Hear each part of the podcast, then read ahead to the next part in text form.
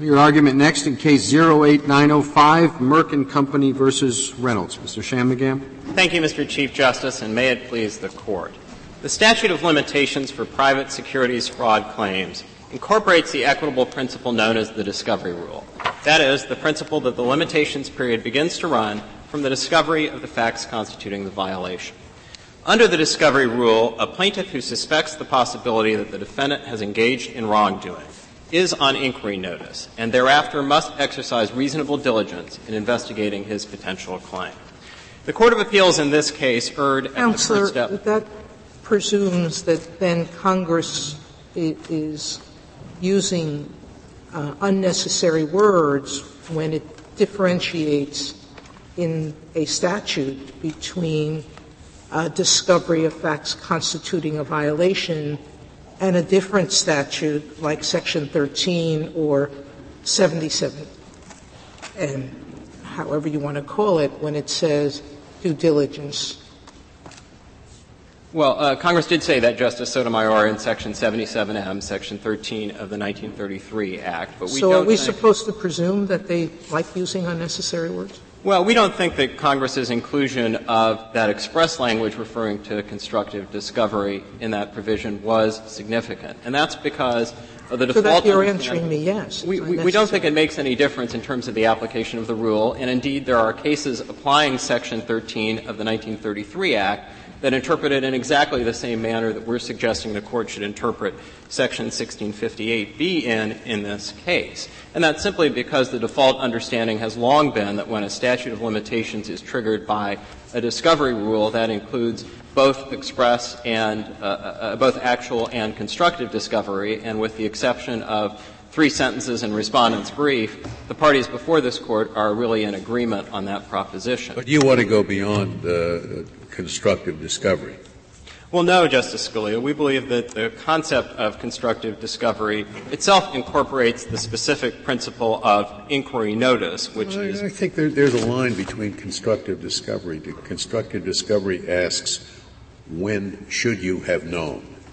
And the rule you're arguing for is something beyond that. Well, uh, we are asking the court to uh, adopt the principle of inquiry notice, but we don't believe that that is a particularly significant additional step, and that is simply because that principle has likewise long been understood as part of the discovery rule with regard to fraud claims specifically, and it was well understood to be part of the application of the discovery rule with regard to securities fraud claims specifically at the time Congress enacted Section 1658B. Under your what, what, what happens when you're put on inquiry notice? That, that's the point at which you should be conducting additional investigation, right? That's right, and at and least that's where the statute, statute begins to run, at the point when you should have conducted additional At least where a plaintiff fails to conduct an yeah. investigation, as okay. is the case here. The limitation All right. What, what, would you, what would you, what phrase would you use to describe what happens when inquiry notice culminates in finding out?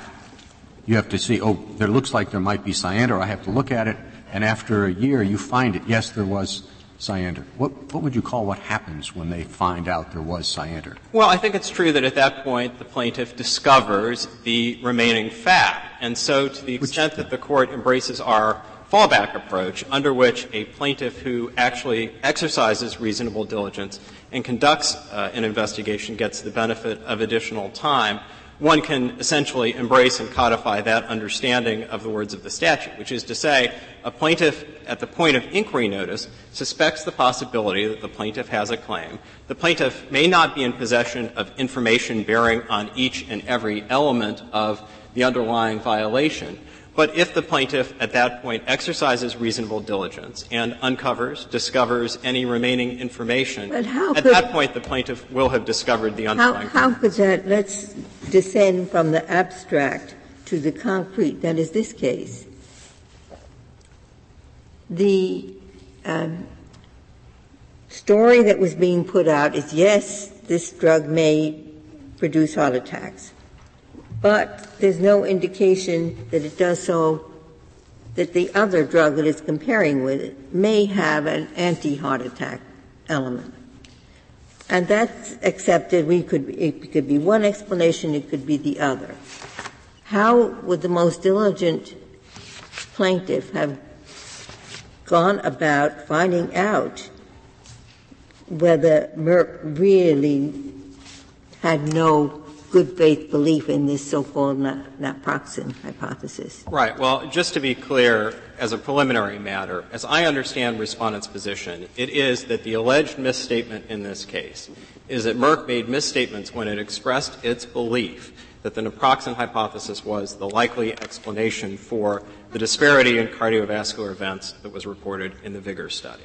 Now, as a first order response, we believe that there was considerable information in the public domain suggesting the possibility that petitioners had engaged in securities fraud when they made those statements. At that point, we believe that respondents were on inquiry notice, and that is a point that is more than two years before the limitations period. Well, excuse me. Before the uh, complaint was filed. To say that, you must believe that there is substantial evidence of, of fraud when there is simply substantial evidence of inaccuracy. Well, there was without, more than without that. Without any evidence of scienter. What, what evidence of scienter was there? Well, most notably, you had the FDA specifically accusing Merck of deliberate wrongdoing in connection with its public representations well, concerning the cardiovascular deliberate safety of wrongdoing. Uh, as I understood that, it was simply you didn't give adequate weight to the uh, to the other to the other side of it. Well, but the FDA did more than that in the warning letter. It accused Merck of misrepresenting the cardiovascular safety profile of Vioxx, and it accused Merck of minimizing the potential that cardiovascular that risk. means it's wrong. You can misrepresent something without having scienter to defraud. But I do think that the fair reading of the FDA warning letter is that the FDA was accusing Merck of intentional misrepresentation. But it didn't stop. The, the, didn't didn't Merck submit a curative label or whatever. And the FDA said that was okay. And that, that uh, submission continued to give the naproxen hypothesis. Yeah, the, ma- the reason that we're seeing this heart attack thing showing up is that the other drug has a has an, a clotting inhibitor. Well, it is true that Merck continued to maintain its belief in the naproxen hypothesis. We don't believe that that is sufficient somehow to toll the running of the limitations period. Such an approach would render uh, the limitations period in Section 1658B effectively triggered by a continuing violation theory. But I do want to get back to your question about what more the plaintiffs in this case could have done, because I do think that that is a very critical question here. We do believe that there was sufficient information in the public domain to cause respondents to suspect the possibility that petitioners had engaged in wrongdoing. At that point, there are several things that petitioners could have done. They could have uh, talked to experts to uh, test the validity of. But one of the things they could not have done was file a lawsuit right then. Is that correct?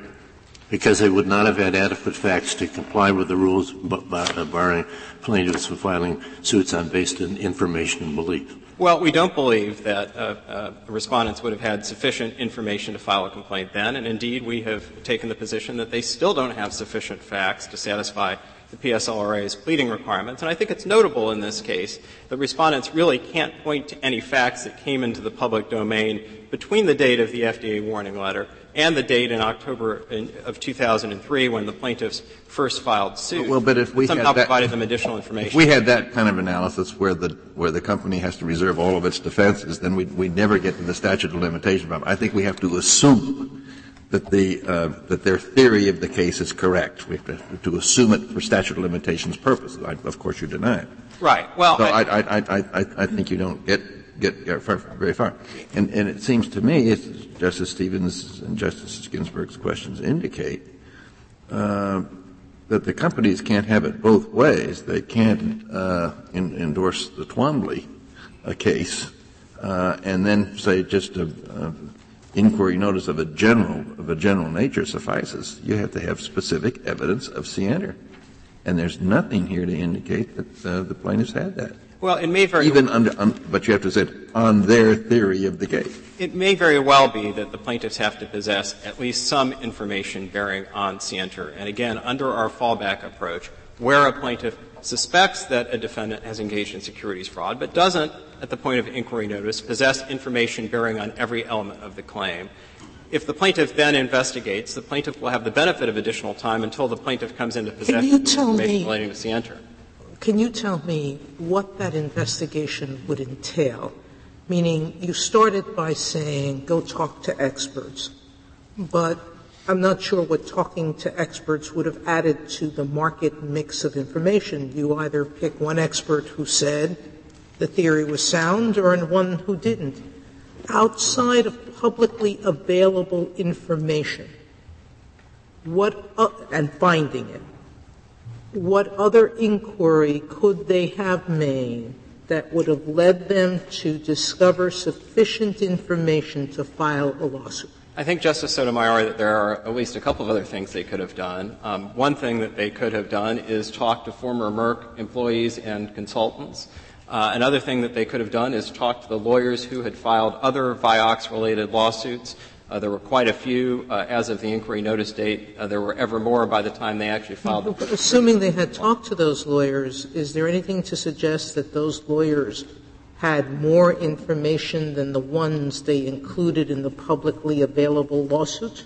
Well, uh, there's no way to know, of course, because the plaintiffs in this case failed to conduct an investigation at all. Well, One you haven't thing- answered my question. Is there some information in some publicly filed lawsuit up until the time of the filing of this lawsuit that disclosed more information about scienter than existed? Well, I would say that the very fact that other lawsuits were filed that accused Merck of making intentional misrepresentations with regard to the very same statements that are at issue here actually itself constitutes additional information that should have put the plaintiffs on inquiry notice in the first place. How, when, when there were, oh, doctors across the country were continuing to write prescriptions for this?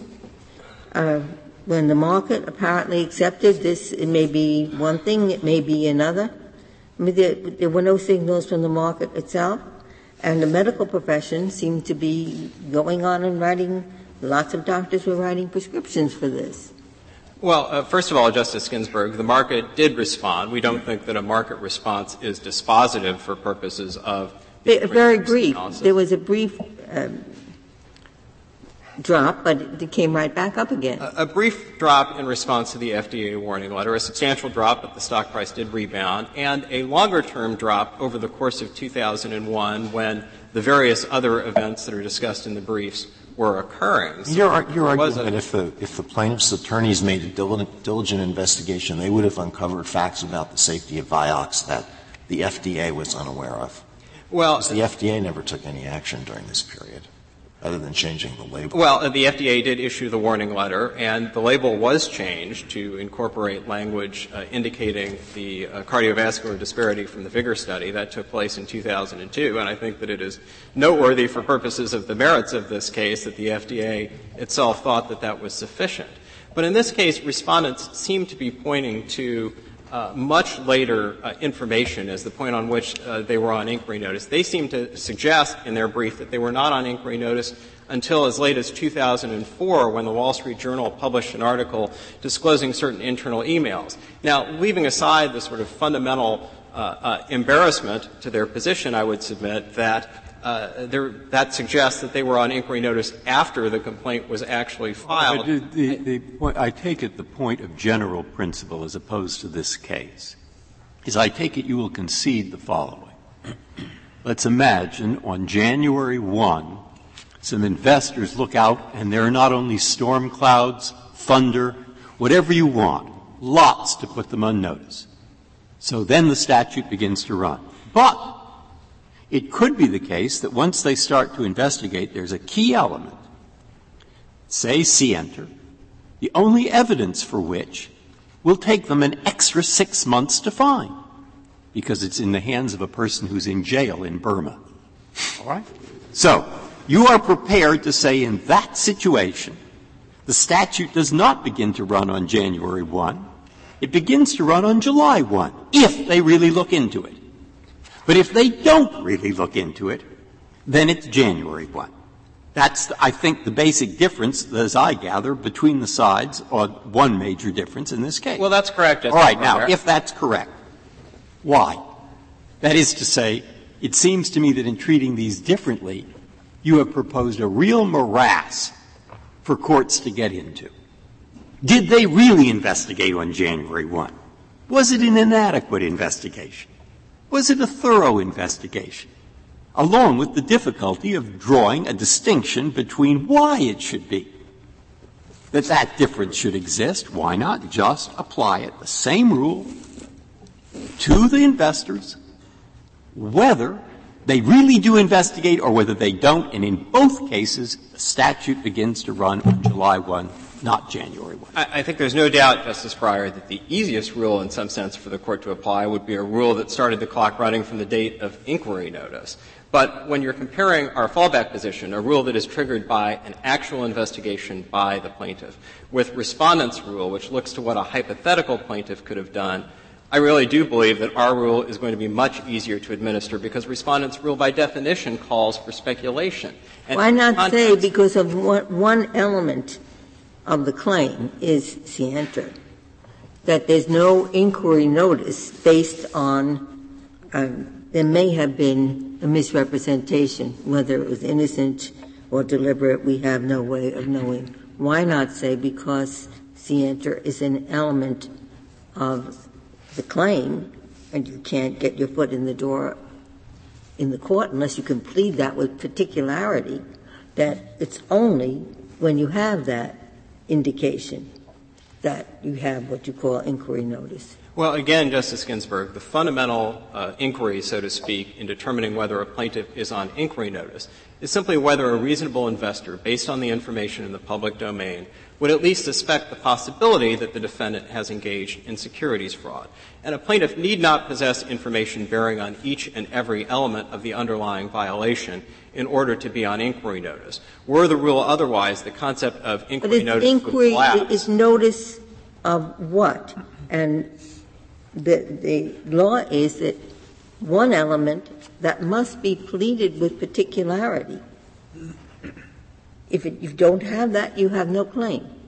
Well, well, that's correct. But this court has never tethered the running of the limitations period to the ability to satisfy any applicable heightened pleading requirements. Indeed, to the contrary, in Rotella, this court no, held no, but if not, then the whole storm warning theory that you've conceded uh, doesn't work.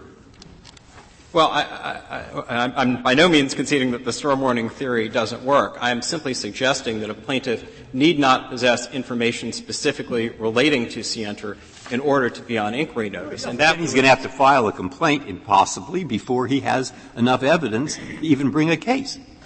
That is, suppose my guy in Burma is going to be in jail for three years. You can't get to him for three years.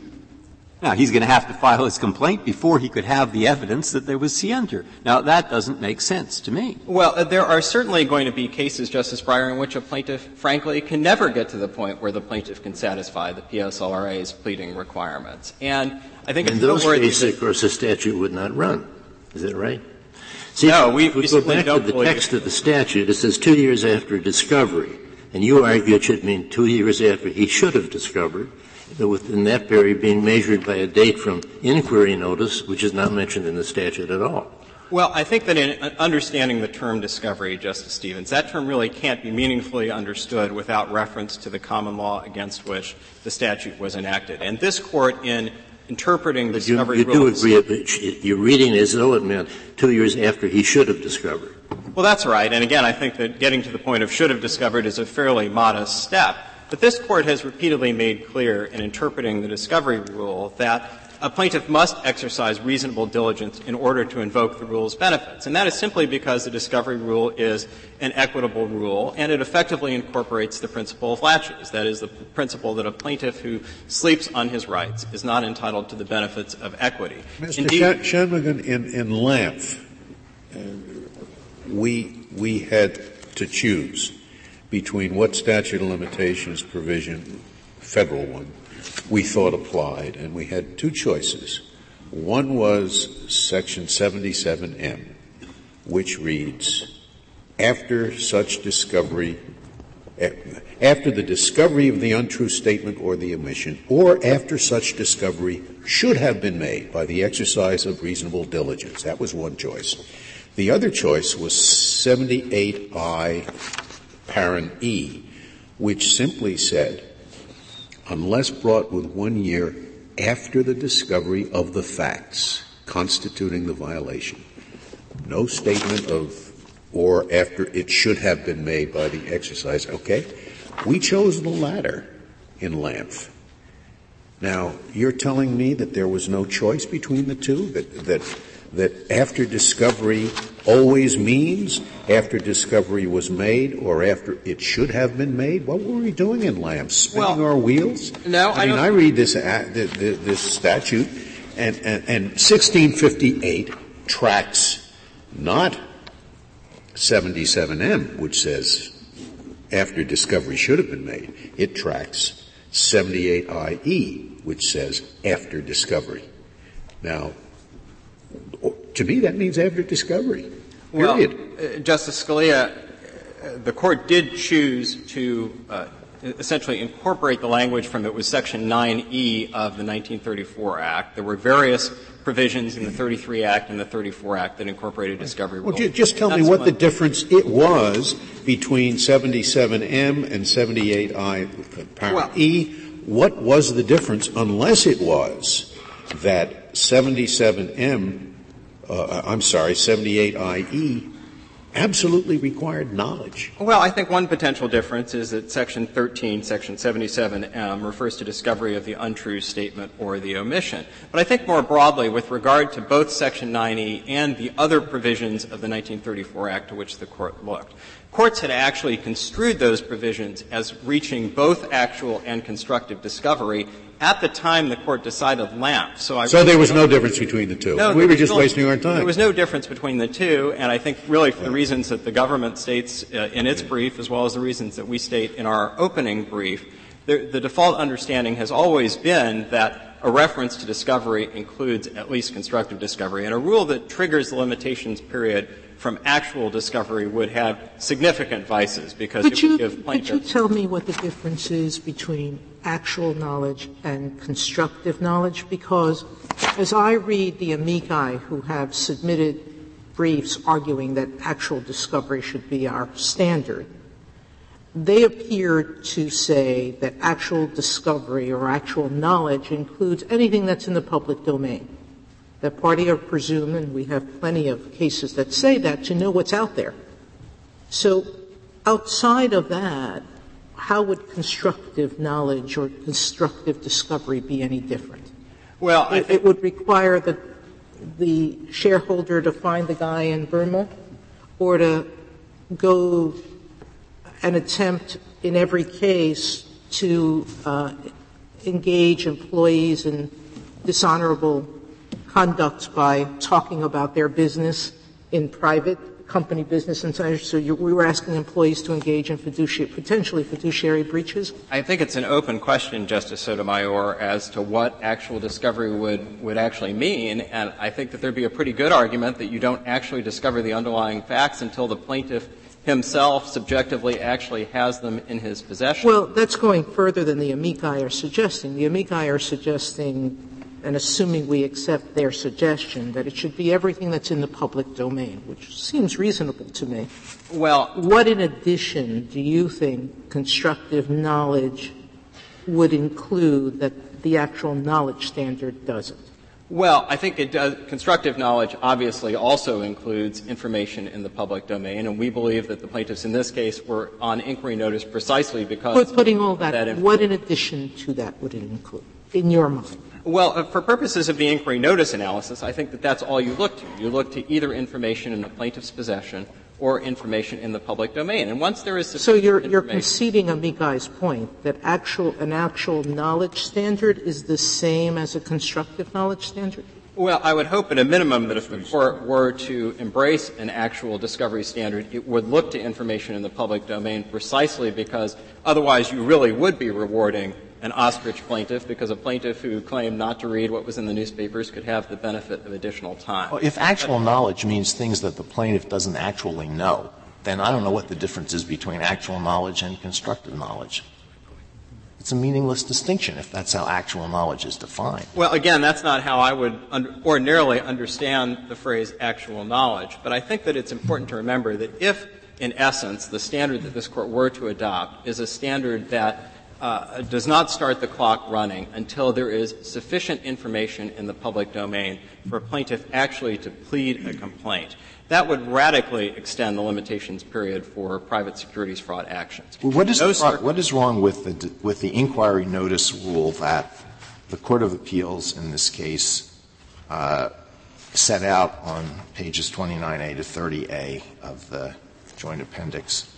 Uh, this is from a Seventh Circuit, quoting from a Seventh Circuit decision. The facts constituting inquiry notice must be sufficiently probative of fraud, sufficiently advanced beyond the stage of a mere suspicion, sufficiently confirmed or substantiated, not only to incite the victim to investigate, but also to enable him to tie up any loose ends and complete the investigation in time to file a timely suit. So that the statute would run upon inquiry notice, provided that within the two year period, the plaintiff could, if the plaintiff diligently investigated, find sufficient facts to, to, to file a complaint that would satisfy satisfy the PLRA? I think I'll, I'll, answer that question, and I would like to reserve the balance of my time. I think the only problem with that rule is that at the tail end, it effectively mandates the same hypothetical plaintiff inquiry that respondents suggest. It requires a court to attempt to assess whether a plaintiff could have discovered the remaining information within a two-year period, and that has all of the same vices we would submit as respondents' rule and the government's rule. I'd like to reserve the balance of my time. Thank you, counsel.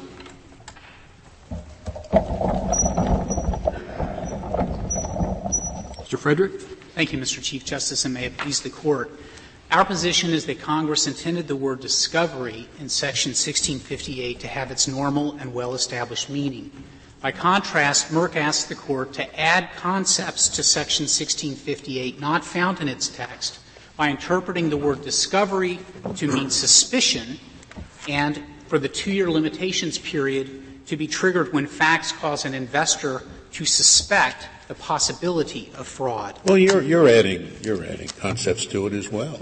No, no, no nobody arguing before us uh, in, intends uh, uh, uh discovery uh, to, to, mean actual discovery. You, you say constructive knowledge is enough, don't you? Well, we say the first part of our submission that the court can decide the case on an actual discovery, actual knowledge standard. We've gone on to brief constructive discovery because prior to 1934, in the numerous state statutes that use the phrase discovery of facts constituting Many courts had adopted a constructive knowledge standard. We think we win under either standard if the court decides this is an actual knowledge can, case. Can you tell me what you see as the difference between the two? I keep going back to what the amici has argued, which is actual knowledge includes knowledge of what's in the public domain under the theory that every shareholder is presumed to know what's in the public domain because that's what they buy with, and that's the market theory of securities law. So what do you see as the difference between the two? In a fraud on the market case like this one, where an efficient market is pleaded, there's no practical difference. In an individual case where the securities fraud alleges that an individual investor is harmed by the individual actions of some broker or some other person, there could very well be a difference in terms of what the reasonable investor should have known on the basis of information that would be available. And the point of the constructive knowledge standard was to have plaintiffs not rest on their, their ability to hide information, but to be diligent reasonably in ascertaining that information. And the constructive knowledge standard really came to address a case different from the case that we have uh, here, Justice Sotomayor. It sounds right, but give me a practical um, give me a practical example sure. of what you're talking about, where where an individual investor would have something that's not in the public domain. That would be information that the the broker, for instance, would have made available to the investor that the investor simply didn't look at, or that the investor could have asked for, but but never followed up in obtaining. And that kind of constructive knowledge standard, this court has held in numerous cases dating back to the 19th century, is an appropriate form of attributing knowledge to a reasonable person. And the cases that we cited in our brief, Kirby, Wood, those kinds of cases, talk about what a reasonable person in those kinds of circumstances Well, would be imputed to But, know. but actual knowledge would include anything the investor had in their possession, because that's what actual knowledge is. I have it in my possession, or I have it in the public domain. We started from there. Correct. The, the only difference then would be information the individual would have been able to get that wouldn't have been in the public domain? Um, that, that's correct. Through reasonable inquiry, that by following up with questions to the broker or to uh, other persons associated with that entity, it's a different theory. Concededly, Justice Sotomayor, in a fraud on the market case, which is what this so case we, is. we're in agreement that on the fraud on the market case, it might have a different. It's, they would be identical. That's correct. And, You're and suggesting that in an individual fraud case, the inquiry has to be constructive knowledge because there could be things that It could be actual or constructive depending on the facts and circumstances. But the important point to draw away from this is that Congress also wrote in a five year period of repose in this statute and followed up on the suggestion of the Lampf dissenters who believed that the period of repose was too restrictive.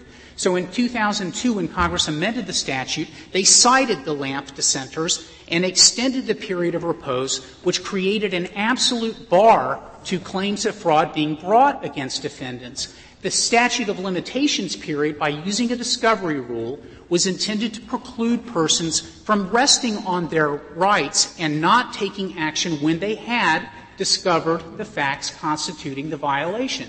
It But when does, it, when does the five-year, what is the trigger from the five-year period? from the violation. Well, what is the violation? The violation would be a material misstatement made with scienter. And here, what we assert in the class period, Justice Ginsburg, is that the first statements that were made with scienter were those statements after Vioxx was put on the market in which Merck touted the naproxen hypothesis as an explanation for what it asserted to be a cardio-neutral effect of Vioxx, which was only subsequently um, there was empirical evidence to, tending to disprove that thesis. But you say, you say that you did, you did begin this action even before that point um, was reached, because you, you attribute this to the disclosure of the internal emails in the Wall Street Journal article? So you, you, you say, well, we sued even earlier than, than the point at which we had evidence of scienter. That's correct. Under our theory of the case, the period of constructive knowledge of all of the elements of the violation would have occurred in November 2004 with the publication of the Wall Street Journal article. So you're admitting that you filed an improper complaint, that you didn't have a basis, a good faith basis for the complaint you filed? No. I'm saying So if you had a good faith basis, what was, what was in your possession that gave you that good faith basis? First, let me say that the first complaint is now a legal nullity. It has been superseded by. Counsel, I, whether it's a legal nullity or not, answer my question, which is you had to have a basis for your complaint. What was in your possession or in the public possession that gave you that basis? Shortly before the filing of the first complaint, there were public releases of a study that was done by the Harvard Brigham and Women's study, and that was a large epidemiological study that was the first empirical basis that disproved an aspect of the naproxen hypothesis. Naproxen was not a drug studied at that time, but what the study showed was that Vioxx and Celebrex users had a higher rate of cardiovascular incidence and in fact, Vioxx had higher than Celebrex. It doesn't prove scienter, though. Well, to an investor who was following this information, that very well may have led to a strong inference of scienter because of the vociferous denials that Merck subsequently made to a study that was publicly reported as being funded by a Merck grant. Now, whether that would have met a post-Tellabs pleading standard, we will not know because that was not subject to that kind of scrutiny. We're here on a subsequent superseding complaint that pleads those allegations, and we're here on a statute of limitations argument in which Merck attempts to argue that the suit was filed too late rather than too early. Obviously, but Judge Sloviter used the used the so-called Harvard study, as it seems in her opinion. She thought that that was the point at which you had uh, enough to suspect scienter. That's correct. But of course, at that time, uh, Justice Ginsburg, the case wasn't about the pleading standards for scienter of the first complaint. It had long since gone past that, and the fourth and now the fifth amended complaint, which Merck acceded to its filing in the district court after certiorari was granted in this case, is now the operative complaint, and I would submit that the allegations well establish the pleading standards for scienter. Of course, that's not an issue before the court, and the question of whether the first complaint was premature is also not before the court.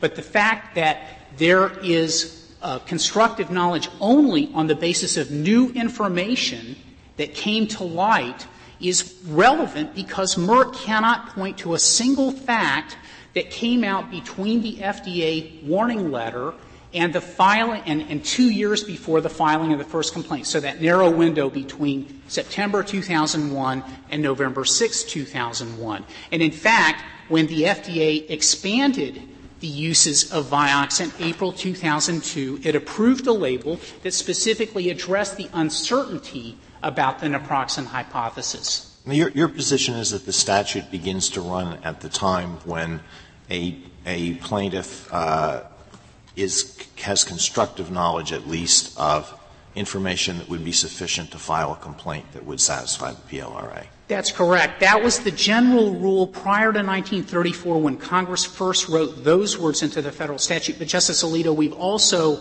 provided information to the court of a case in the 19th century called Martin. This is on page 25 of our brief, in which the standard was seen to be somewhat lower than the normal pleading standard, and that is what a reasonable person would have believed that he had been subject to. Well, my question: why then did Congress allow two years after that? At that point, the plaintiff has everything that's necessary to file a complaint. So why does the plaintiff need two years? after that point.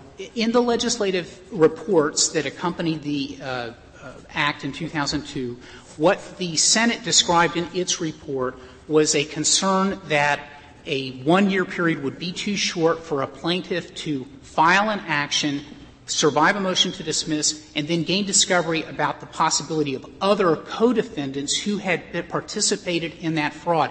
This was the era, Justice Alito, in which Enron and WorldCom exposed to the world the complexity of vast and difficult to ascertain frauds, and Congress was seeking to extend that period so that investors would have an opportunity responsibly to bring cases um, that would ferret out that fraud and to get at all of the people who might have participated in that fraud. That was the explanation that the, the Senate gave for that, and that couples with the action by Congress in the PSLRA, which was intended to ensure that these pleading standards would be well investigated and well ferreted out prior to pleadings. The two-year period was intended to ensure that that kind of action would, would uh, take place. And when you couple that with the five-year statute of repose, the statute of limitations is simply uh, an, an insurance that a plaintiff is not resting too far on information within its possession when the statute of repose is going to provide absolute protection. So is there a difference? I'm trying to get these terminological differences clear in my mind. And I'm not quite certain of the difference between you and the government. If you go back to my, my Burma example, I think both you and the government agree that the statute doesn't begin to run until you find this person in Burma. But now I'm not sure you disagree about whether you agree or disagree about this. I think you find the person in Burma, that six months after you had all the other indications. Now, both of you say the statute begins to run. But you would say, when you find that person in Burma, you have to get for him enough information to be able to file your complaint now in respect to scienter.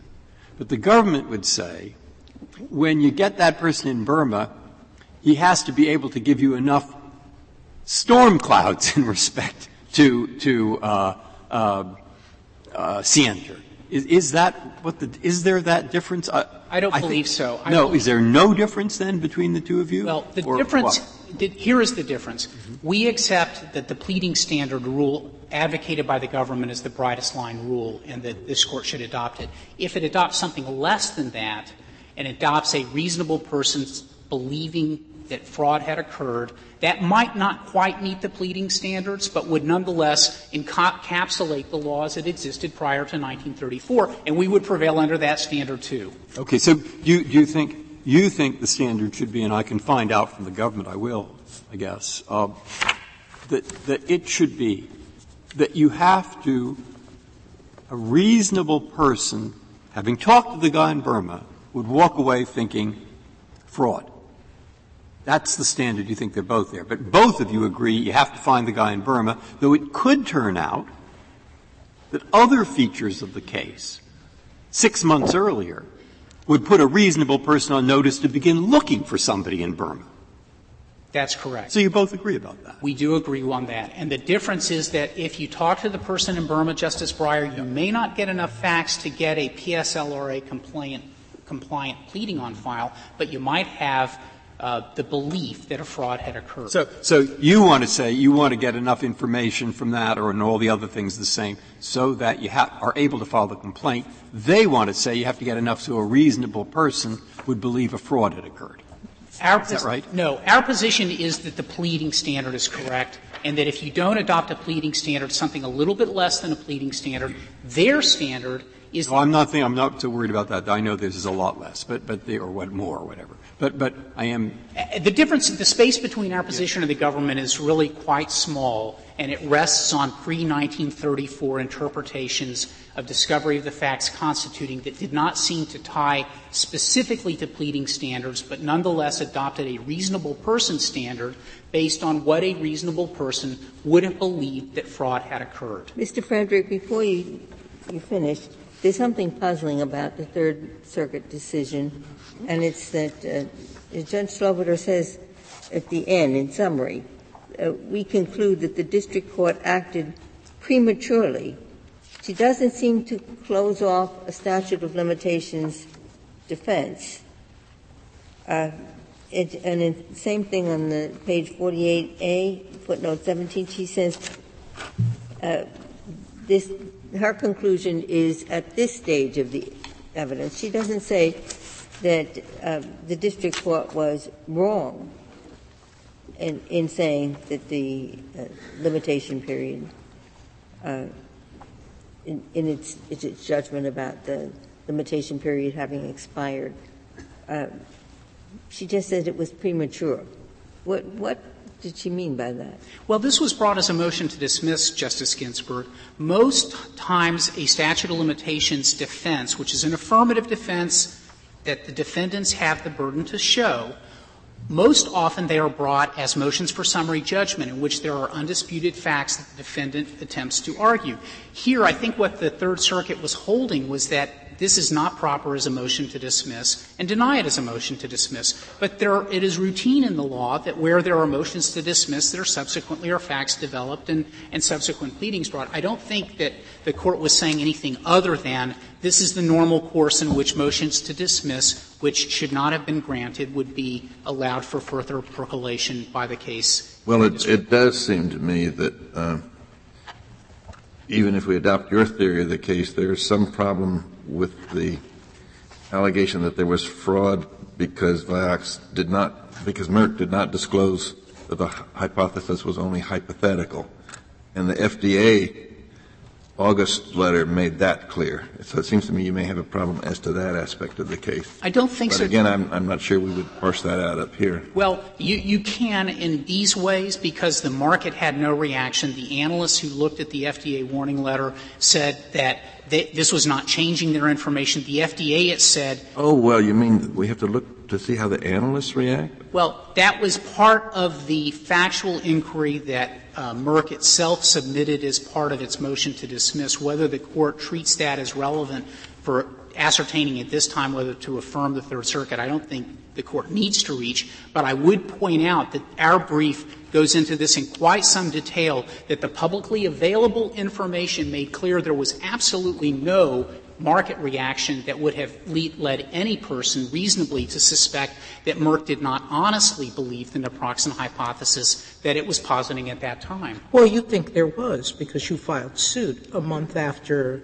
that study in 2003. To be sure, subsequently information came to light that brought Merck's very serious fraud to public attention, and on the basis of that very serious fraud that had significant adverse consequences to investors, we have brought suit. But it would be the height of irony that for Merck's success in concealing its fraud through the scientific uncertainty that was occurring with an approximate hypothesis, that it would uh, have this suit thrown out on statute of limitations grounds and never face the day in court that the investors here expect and deserve. There are no further questions. Thank you. Thank you, counsel.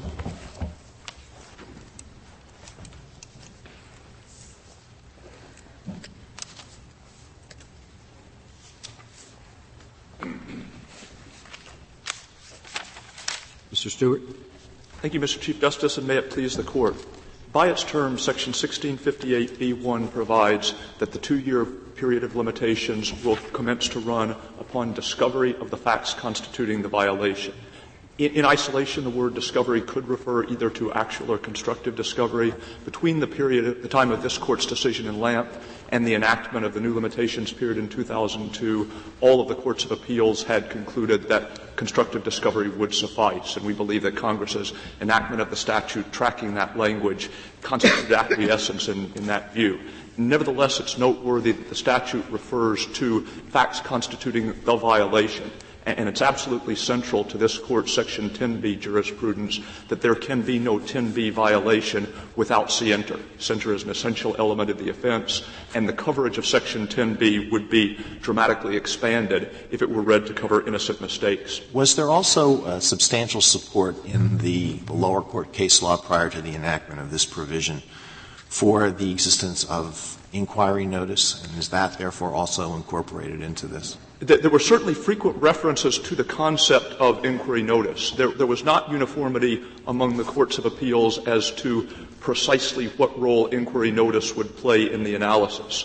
The, the majority of the courts of appeals believed, as we believe, that inquiry notice is a subsidiary step along the way to determining when a reasonable plaintiff would have actually discovered the facts constituting the violation. And so you look first to see when would a reasonable person have become suspicious, and then you ask, once the reasonable person's suspicions were aroused, how long would it take to complete the investigation and have actual knowledge? And that's consistent with our view. There certainly were courts that adopted petitioner's view that the statute began to run at the time of inquiry notice, at the time suspicions were aroused. Under your position, as uh, the, the concept of inquiry notice becomes essentially very unimportant, if if not completely meaningless. You just ask at what point would a reasonably diligent investor have obtained uh, knowledge of the necessary facts, and so what, what difference does it make when the person was put on inquiry notice? Well, I, I think it is.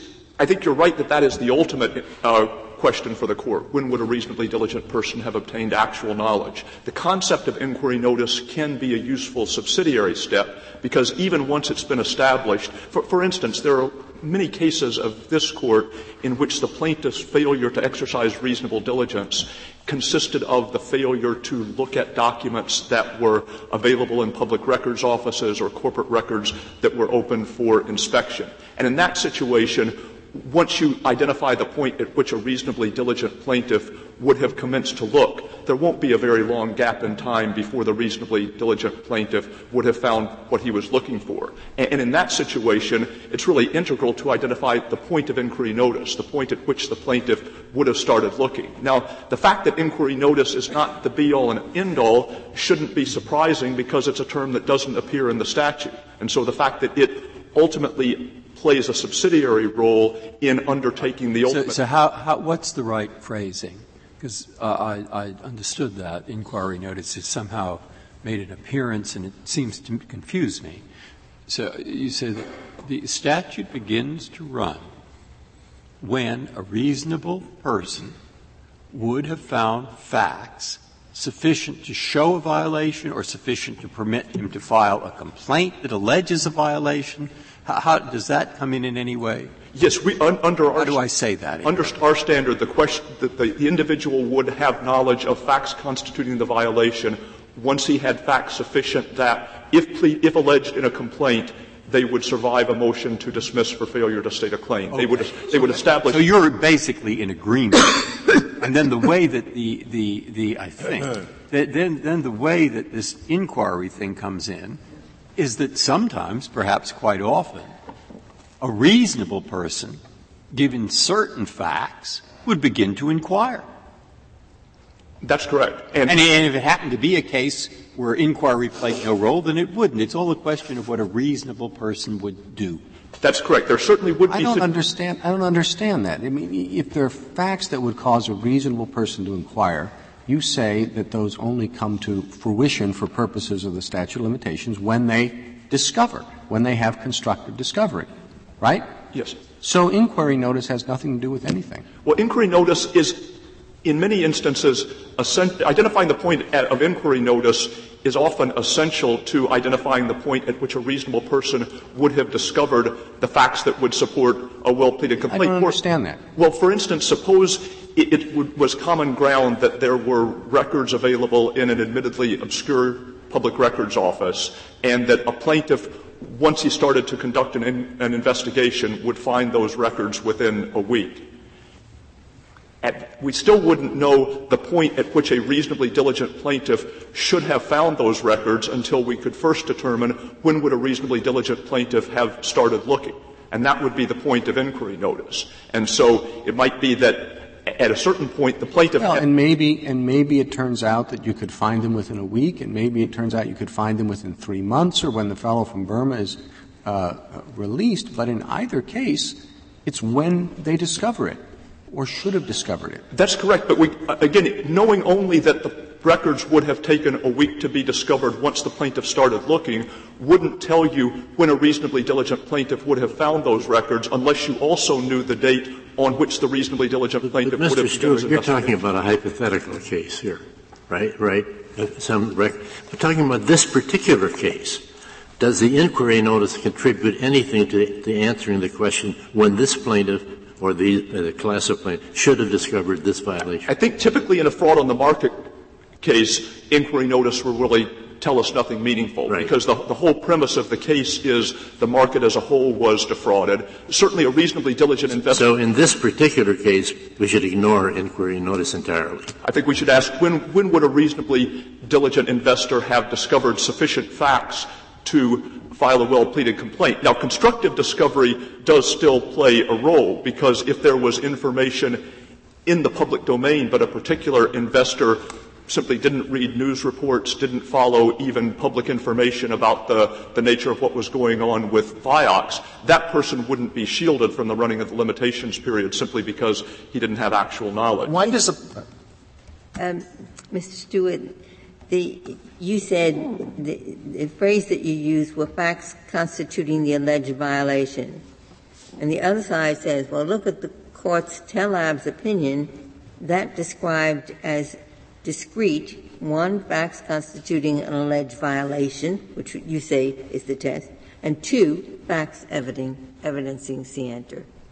And I think if you read Tellabs as a construction of this statute, it would be inconsistent with our view. But the Tellabs court was talking about something else. It was construing the heightened pleading requirements of the PSLRA. Now, the PSLRA pleading requirements do distinguish in adjacent subsections between the requirement that a plaintiff plead with particularity the specific statements that are alleged to be false or misleading and the reason that they are false and misleading on the one hand. That's in subsection 1.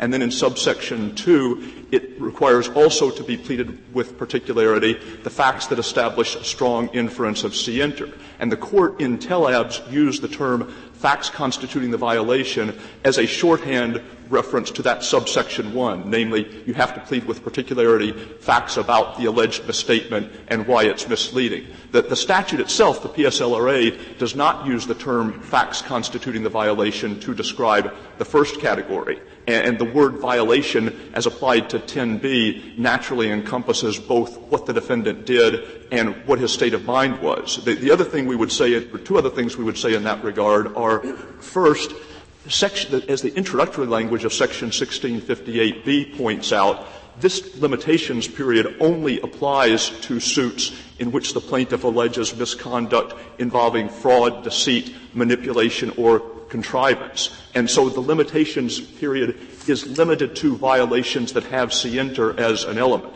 And therefore, it would be particularly peculiar to think of a violation as not encompassing the fact of scienter.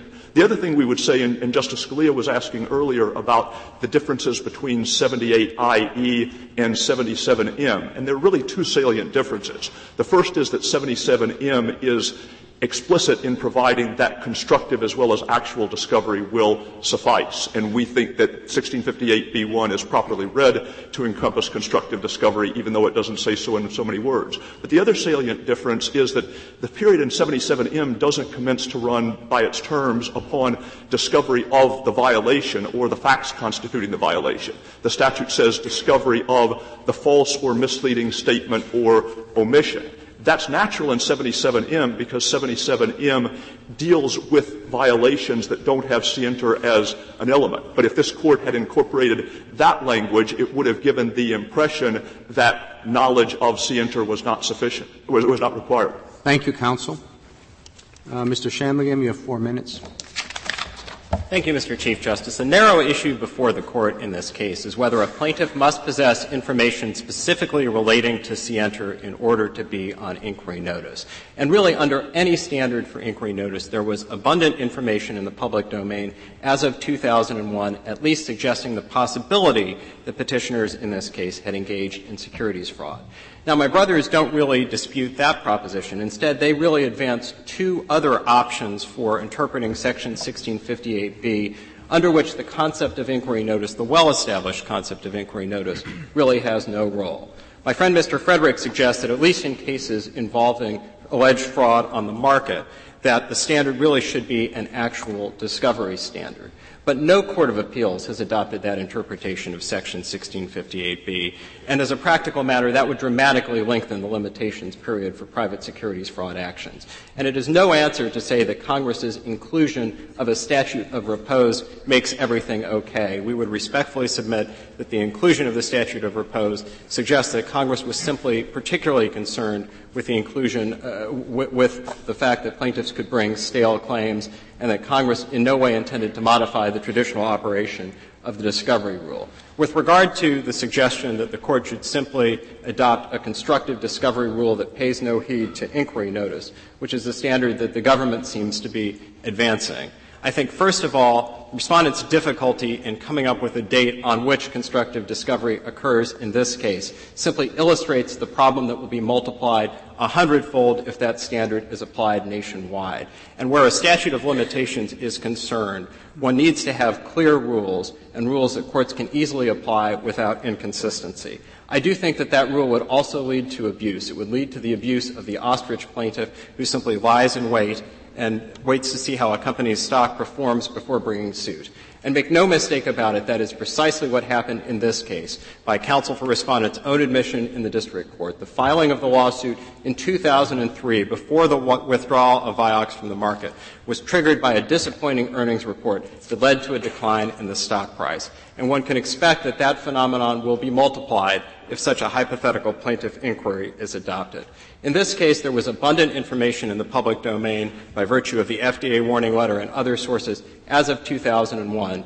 The plaintiffs in this case conducted no investigation at that point, and this as court's long as cases. the stock price was holding, how was the plaintiff injured?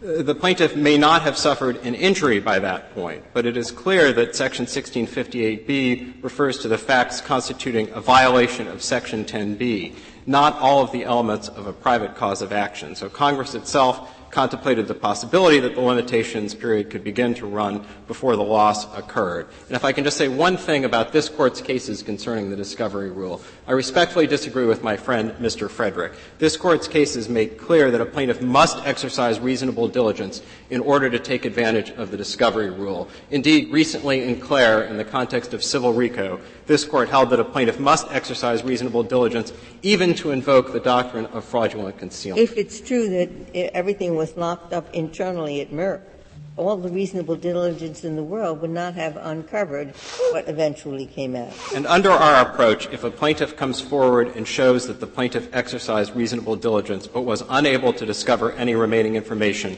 the plaintiff will have the benefit of additional time. Thank you. Thank you, counsel. The case is submitted. The Honorable Court is now adjourned until tomorrow at 10 o'clock.